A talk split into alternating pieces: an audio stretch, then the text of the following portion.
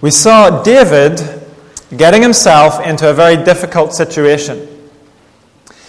At a certain point in his life, a low point, David decided he wouldn't survive if he stayed in Israel. So, in order to get away from Saul, David joined the Philistines. He began serving the Philistines. And as our passage ended last week, he'd just been conscripted into the Philistine army.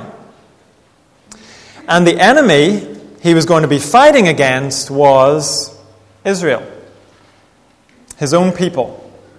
The people David had been anointed to lead. And so, naturally, as we read on in 1 Samuel, we want to find out what happens to David. Does he get out of that pickle he got himself into? But what we find is, instead of continuing David's story, the camera pans away and focuses on Saul. We actually jump ahead a little in terms of time sequence as well. We jump from the point where the Philistines are gathering their forces to march on Israel. We jump ahead from there to Saul's situation the night before the big battle with the Philistines. It turns out that we have to wait a chapter before we get the next installment on David. In other words, then, our passage this morning is an interruption. And I think it's been placed here out of time sequence to show us that however bad David's situation is, there is a situation far worse than David's. And Saul is in it. We're going to pick up at chapter 28, verse 3 this morning. If you're using a church Bible, it's page 300, and in the large print, 461. I'm going to read from chapter 28, verse 3, down to the end of the chapter, verse 25. Now Samuel was dead, and all Israel had mourned for him and buried him in his hometown of Ramah. Saul had expelled the mediums and spiritists from the land.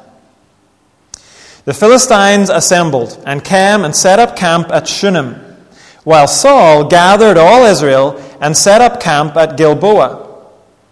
When Saul saw the Philistine army, he was afraid. Terror filled his heart. He inquired of the Lord. But the Lord did not answer him by dreams or Urim or prophets. Saul then said to his attendants, Find me a woman who is a medium, so that I may go and inquire of her. There's one in Endor, they said. So Saul disguised himself, putting on other clothes, and at night he and two men went to the woman. Consult a spirit for me, he said, and bring up for me the one I name. But the woman said to him, Surely you know what Saul has done. He has cut off the mediums and spiritists from the land. Why have you set a trap for my life to bring about my death? Saul swore to her by the Lord, As surely as the Lord lives, you will not be punished for this. Then the woman asked, Whom shall I bring up for you? Bring up Samuel, he said. When the woman saw Samuel, she cried out at the top of her voice and said to Saul, Why have you deceived me? You are Saul. The king said to her, Don't be afraid. What do you see? The woman said, I see a ghostly figure coming up out of the earth. What does he look like? he asked. An old man wearing a robe is coming up, she said. Then Saul knew it was Samuel, and he bowed down and prostrated himself with his face to the ground. Samuel said to Saul, Why have you disturbed me by bringing me up? I am in great distress, Saul said. The Philistines are fighting against me, and God has departed from me. He no longer answers me, either by prophets or by dreams. So I have called on you to tell me what to do. Samuel said, Why do you consult me now that the Lord has departed from you and become your enemy? The Lord has done what he predicted through me. The Lord has torn the kingdom out of your hands and given it to one of your neighbors, to David. Because you did not obey the Lord or carry out his fierce wrath against the Amalekites, the Lord has done this to you today. The Lord will deliver both Israel and you into the hands of the Philistines. And tomorrow you and your sons will be with me. The Lord will also give the army of Israel into the hands of the Philistines. Immediately, Saul fell full length on the ground, filled with fear because of Samuel's words. His strength was gone, for he had eaten nothing all that day and all that night. When the woman came to Saul and saw that he was greatly shaken, she said, Look, your servant has obeyed you. I took my life in my hands and did what you told me to do. Now, please, listen to your servant and let me give you some food so that you may eat and have the strength to go on your way. He refused and said, I will not eat. But his men joined the woman in urging him, and he listened to them. He got up from the ground and sat on the couch. The woman had a fattened calf in the house, which she slaughtered at once. She took some flour, kneaded it, and baked bread without yeast. Then she set it before Saul and his men, and they ate. That same night, they got up and left. This is God's Word. The two big themes of this passage are darkness and fear. The passage is surrounded by darkness. It's mentioned at the beginning and the end. There's no let up in the darkness of this passage. And fear is mentioned all the way through the passage. But before we get to the darkness and the fear, we're given two important pieces of background information in verse 3. First of all, Samuel is dead. We've actually already been told that back in chapter 25. But we're reminded here because of what follows. At this point, Samuel has been dead and buried for some time. And the second piece of background information is that Saul had expelled the mediums and spiritists from the land. What we're talking about here are necromancers. Spirit channelers is another name for them. People who at least claim to be able to conjure up the spirits of the dead and communicate with them. We're told Saul had put these people out of Israel. And in doing that, Saul had been acting like a king of Israel should. God's law said there was no place for this kind of stuff among God's people. And just to prove that to you, here are some of God's commands on this subject. In Leviticus 19, God says, Do not turn to mediums or seek out spiritists, for you will be defiled by them. I am the Lord your God. Leviticus 20. I will set my face against anyone who turns to mediums and spiritists to prostitute themselves by following them, and I will cut them off from their people. And then from Deuteronomy, God says to his people, Let no one be found among you who sacrifices their son or daughter in the fire, who practices divination or sorcery, interprets omens, engages in witchcraft or casts spells, or who is a medium or spiritist, or who consults the dead. And one more from Isaiah. God says, when someone tells you to consult mediums and spiritists who whisper and mutter, should not a people inquire of their God? Why consult the dead on behalf of the living? So God has been pretty clear on this. And just in passing, it's worth pointing out that God hasn't changed his mind. If you're a Christian, leave all of that stuff alone. And that includes not only mediums and psychics, but also palm reading, tarot cards, Ouija boards, horoscopes. Anything that claims to be able to give you information about your future or information from the spirit world. Don't mess with any of that. And don't get fascinated by it either. Sometimes Christians can develop an unhealthy fascination with the spirit world. And certainly the Bible teaches that there are other spiritual powers in this world. But the Bible does not give them a whole lot of attention. And we shouldn't either. The book of Hebrews says to us fix your thoughts on Jesus. Hebrews says fix your eyes on Jesus. And the reason is whatever other powers there are out there, Jesus is greater than every single one of them. He has already triumphed over every single one of them. You and I are to get on with loving Jesus and obeying Jesus. We don't need to concern ourselves with lesser powers that He has already defeated. The reason God forbids us to consult other spirits is because we ought to be looking to Him. He has all that we need, and He will give us all that we need. And here, verse 3 tells us that earlier in his life, in his better days, Saul had expelled the mediums and spiritists from Israel. But then we're told about Saul's current situation in verse 4. The Philistines assembled and came and set up camp at Shunem while Saul gathered all Israel and set up camp at Gilboa. When Saul saw the Philistine army, he was afraid. Terror filled his heart. Saul is a man who is characterized by fear. He's been fearful since the first time we met him.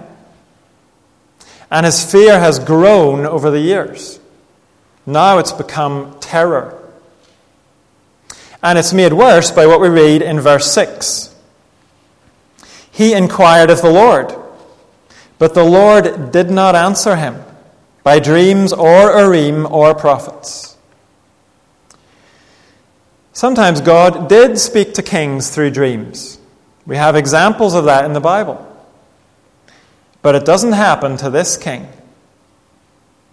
And we've come across the Urim before. At this point in Israel's history, it was a way God had given Israel to communicate with him. We don't know very much about how it worked. We do know it was the priests who carried out this procedure. And Saul, you may remember, has slaughtered the priests of Israel. Saul has also ignored God's prophets. And now, God is ignoring him. It's important to realize this is not a case of God ignoring Saul, his faithful servant. Saul has lived a life characterized by rebellion against God. And even now, it's not God himself that Saul wants. Saul is just looking to God for a way to escape from the Philistines. But Saul finds himself without hope and without God. And he is terrified. And we have to say, even if Saul hadn't been terrified, it's still a terrifying situation. There are plenty of men and women today who are in Saul's position and who are fairly contented and unconcerned. But if those men and women could see the reality of their situation, they would be terrified. They are in a hopeless situation. They really ought to be terrified. It would be appropriate to be terrified. Not because they're facing an army, but because they have no relationship with the living God. And to be without God is to be hopeless, whether you realize it or not. It's often been pointed out that the prospect of death helps us to see things clearly. And that's the case for Saul here. In his situation, looking at the Philistine camp, his hopeless, godless situation becomes crystal clear to Saul. And in his terror, we find Saul deciding on a desperate measure. Look at verse 7. Saul then said to his attendants, Find me a woman who is a medium, so that I may go and inquire of her. There is one in Endor, they said. So Saul disguised himself, putting on other clothes, and at night he and two men went to the woman. Consult a spirit for me, he said, and bring up for me the one I name. Notice Saul has expelled the mediums, but his closest attendants have no trouble telling him where to find one. That tells us a lot about the people Saul has surrounded himself with. And Saul takes off his kingly robes, and he does that not only to stay incognito, but also because it's completely out of order to be the king of God's people and do what Saul is planning to do. He's about to behave in a very unkingly way. He's about to engage in behavior which he has publicly been opposing. And it's very easy for us to fall into this same kind of hypocrisy. The hypocrisy of publicly opposing sin while we're privately indulging in it and nurturing it in our lives. Not just slipping up in a weak moment, but actively choosing to indulge in sin and keep on indulging in it. All the while continuing to oppose it in public. That is a double life. And we have to avoid it. In God's strength, we have to bring our private life into conformity with the truth that we profess in public. So if you've been sliding into a double life,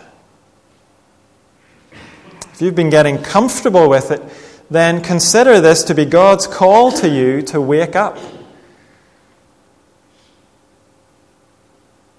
And the answer to a double life is not to start excusing sin in public. The answer is to deal with the sin you've been excusing in private. Bring it into the open, repent of it, and turn from it. But notice the root of Saul's problem here. The root of his problem is simply that he has no fellowship with God. When we're walking with God, a double life is going to be unbearable for us. But when we're far from God, a double life can just become normal. Saul has no kind of relationship with God. And in his desperation, then, he looks for help and guidance from other sources.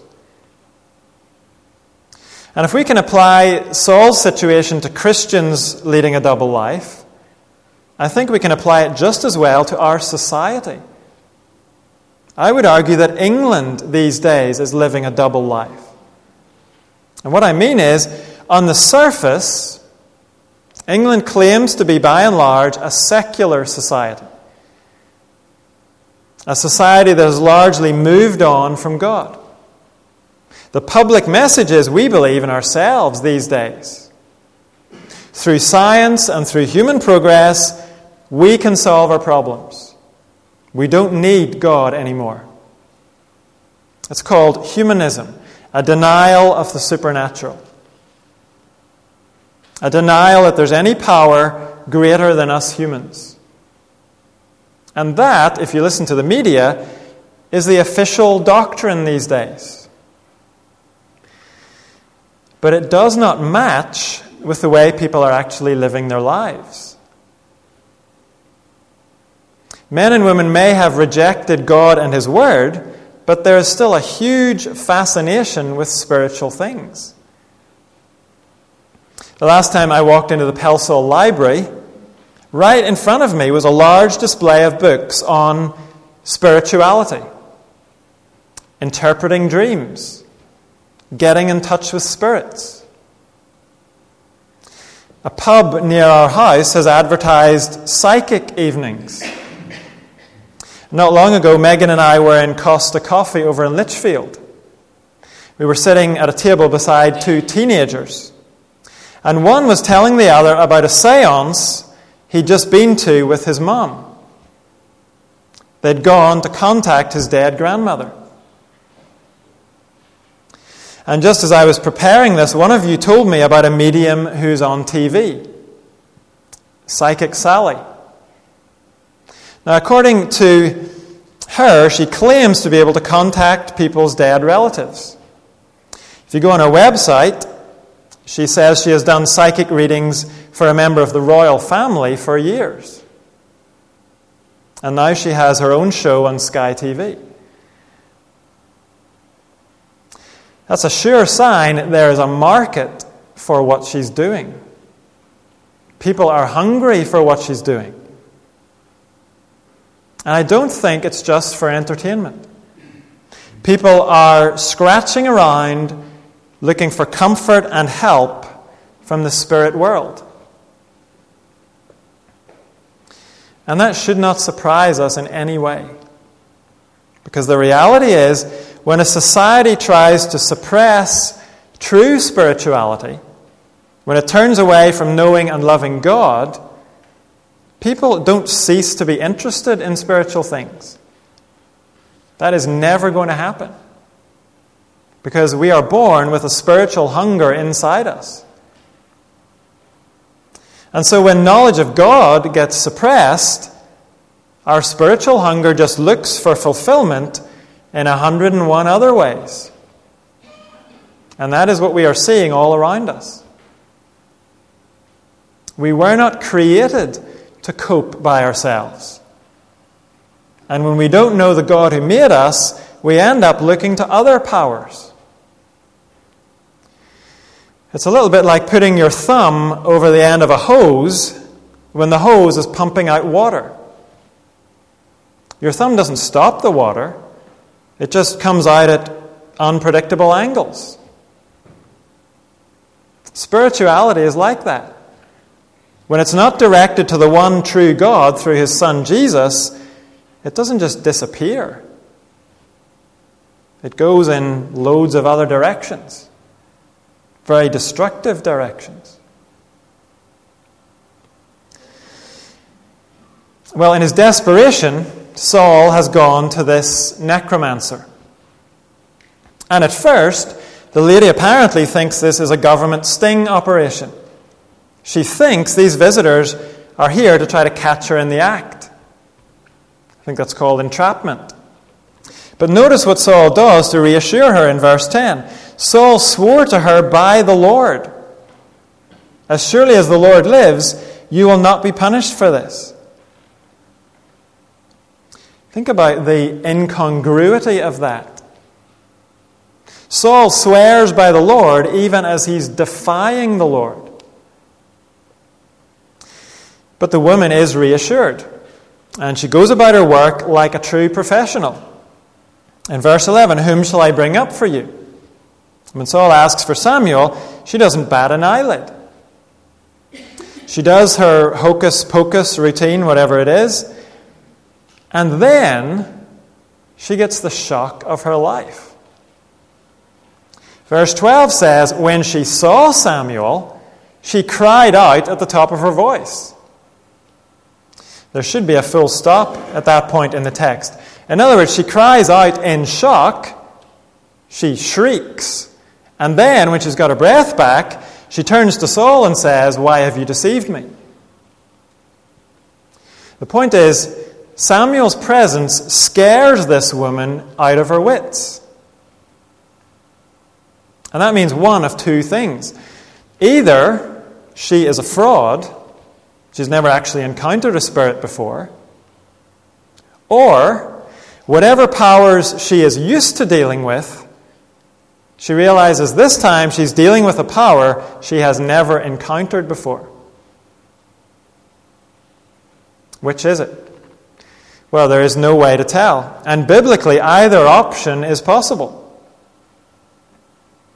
It's probably the case that a lot, maybe most, of what mediums do is fake.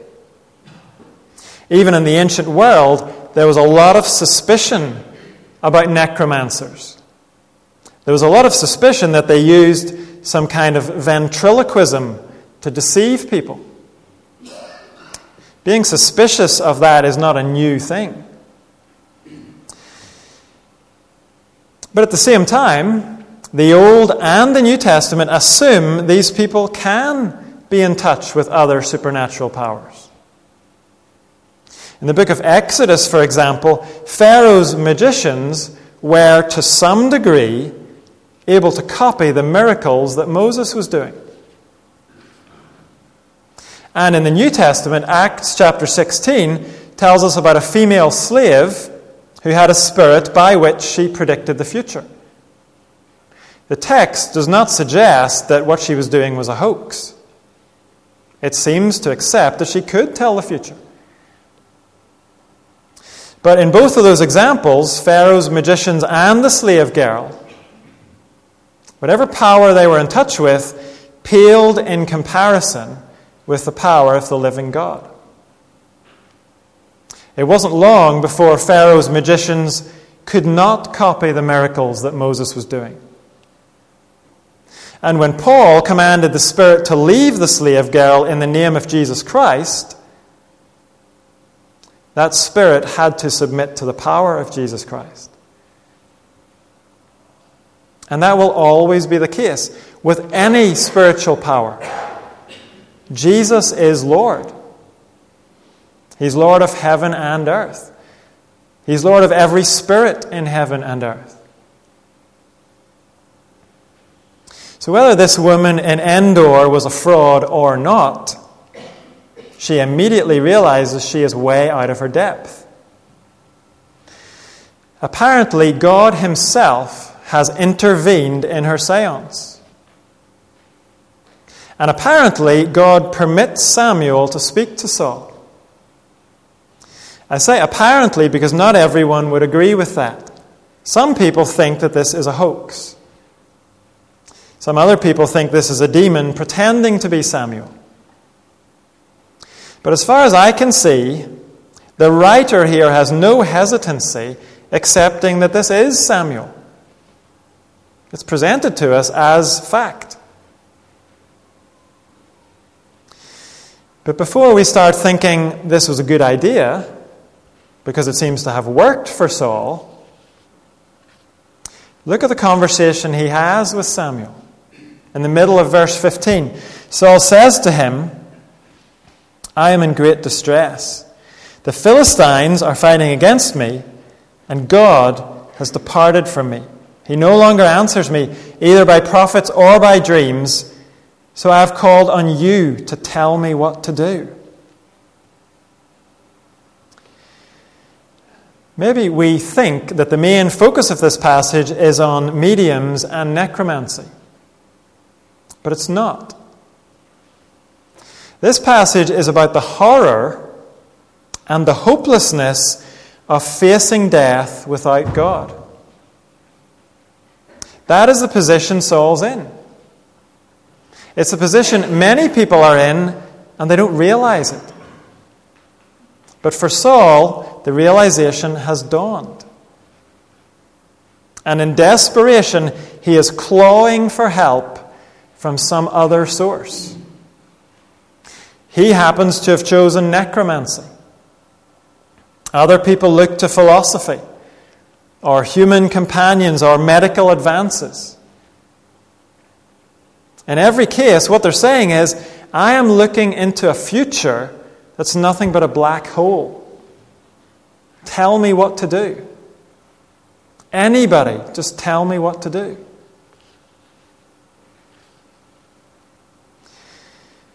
But Samuel does not tell Saul what to do.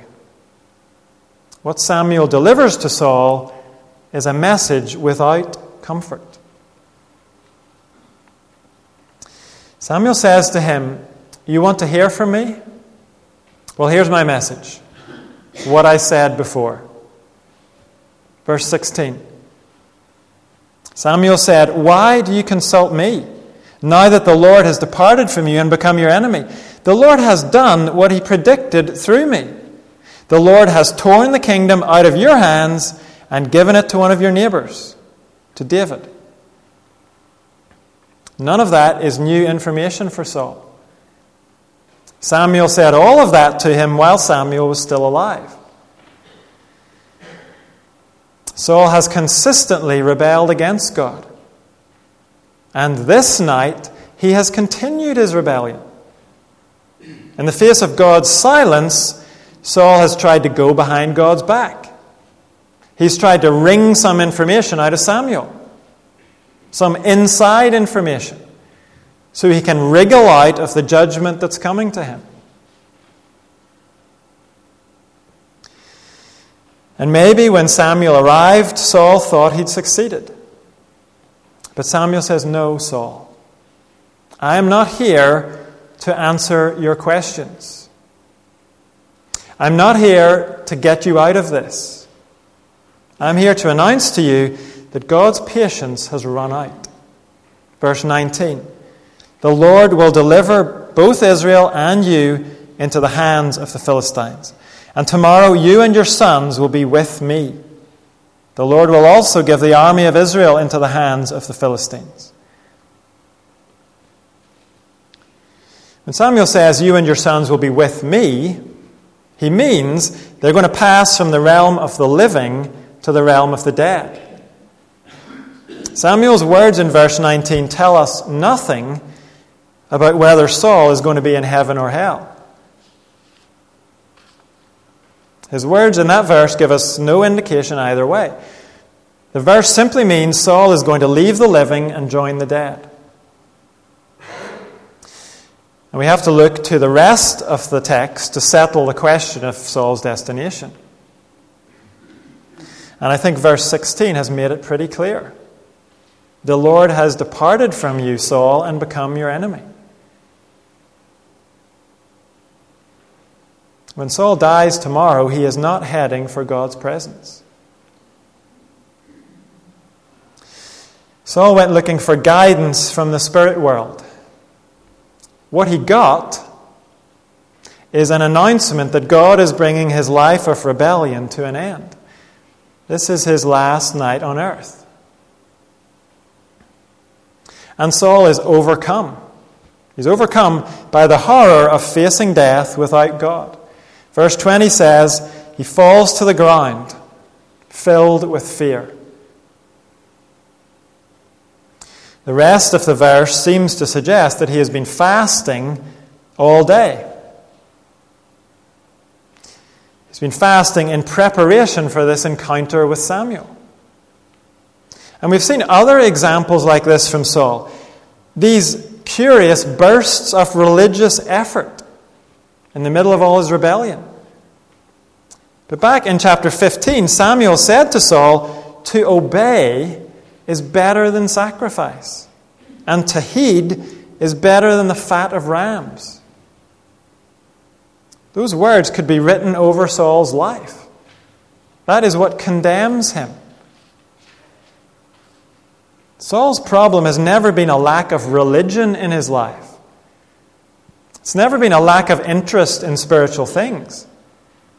He offered sacrifices, he fasted, he even managed to enforce some of God's law on Israel, driving out the mediums. But in his own heart, Saul never got it. He never gave God what God was looking for. Heed me, Saul. Listen to me, and then obey me. No matter how many times Samuel told him Saul continued to live as captain of his own soul. And finally, God says, Enough. This is your last night, Saul.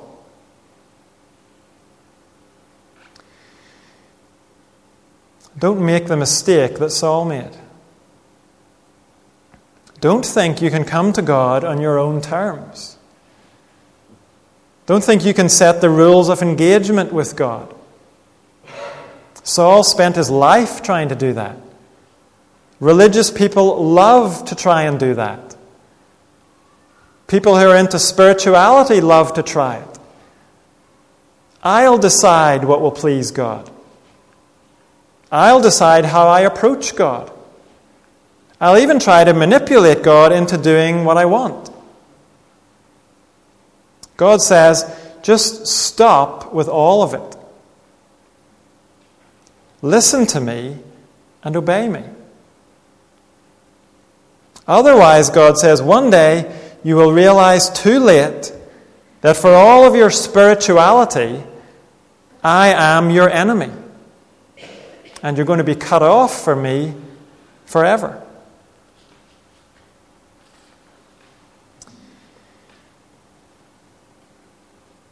Saul is lying on the floor in terror.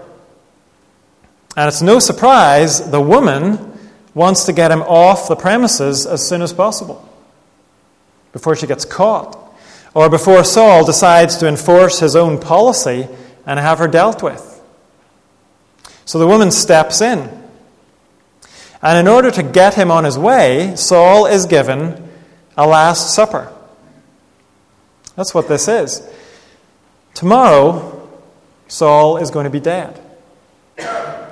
Verse 24 tells us the woman had a fattened calf at the house, which she slaughtered at once. She took some flour, kneaded it, and baked it without yeast. Then she set it before Saul and his men, and they ate. That same night, they got up and left. Saul eats the supper, and then he goes out into the night to die. And there is another place in Scripture where we see a very similar picture. The New Testament tells us about a meal that took place in an upstairs room in Jerusalem. A very similar meal to this one. And when that meal was over, Jesus Christ stood up and went out into the night to die. And like Saul, Jesus died as an enemy of God. On the cross, he cried out, My God, my God, why have you forsaken me? So similar to Saul. And yet there was one crucial difference. Saul died for his own sin and rebellion. Jesus died for yours and mine. At Jesus' Last Supper, he took up the bread and he said, This is my body, given for you.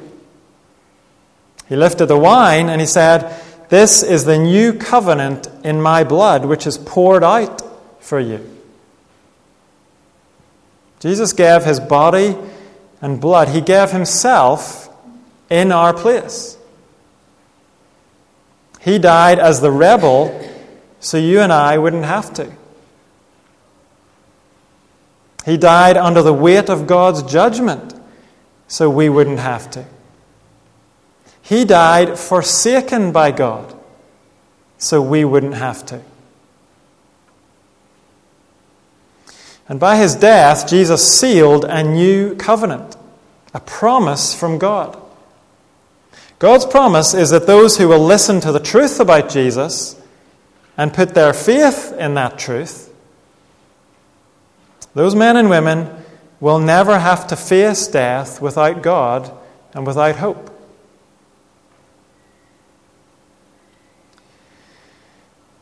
None of us here know what exactly the future holds for us. But when we belong to Christ, that doesn't matter because we know who holds us. We know that we can trust Him with our future. The cross proves that we can trust Him. He will work for our good even in our deepest distress, even in our darkest night, whatever that is. And for us, death is not a terror that hangs over us. In Christ, the sting of death has been taken away. He has gone ahead of us and conquered death. Jesus died as a rebel, but he rose as the king. And in him we can look forward to an eternal glory that far outweighs them all.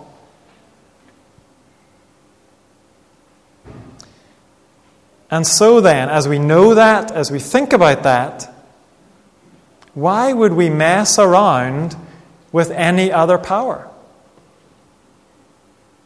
Why would we look for help and security from any other source?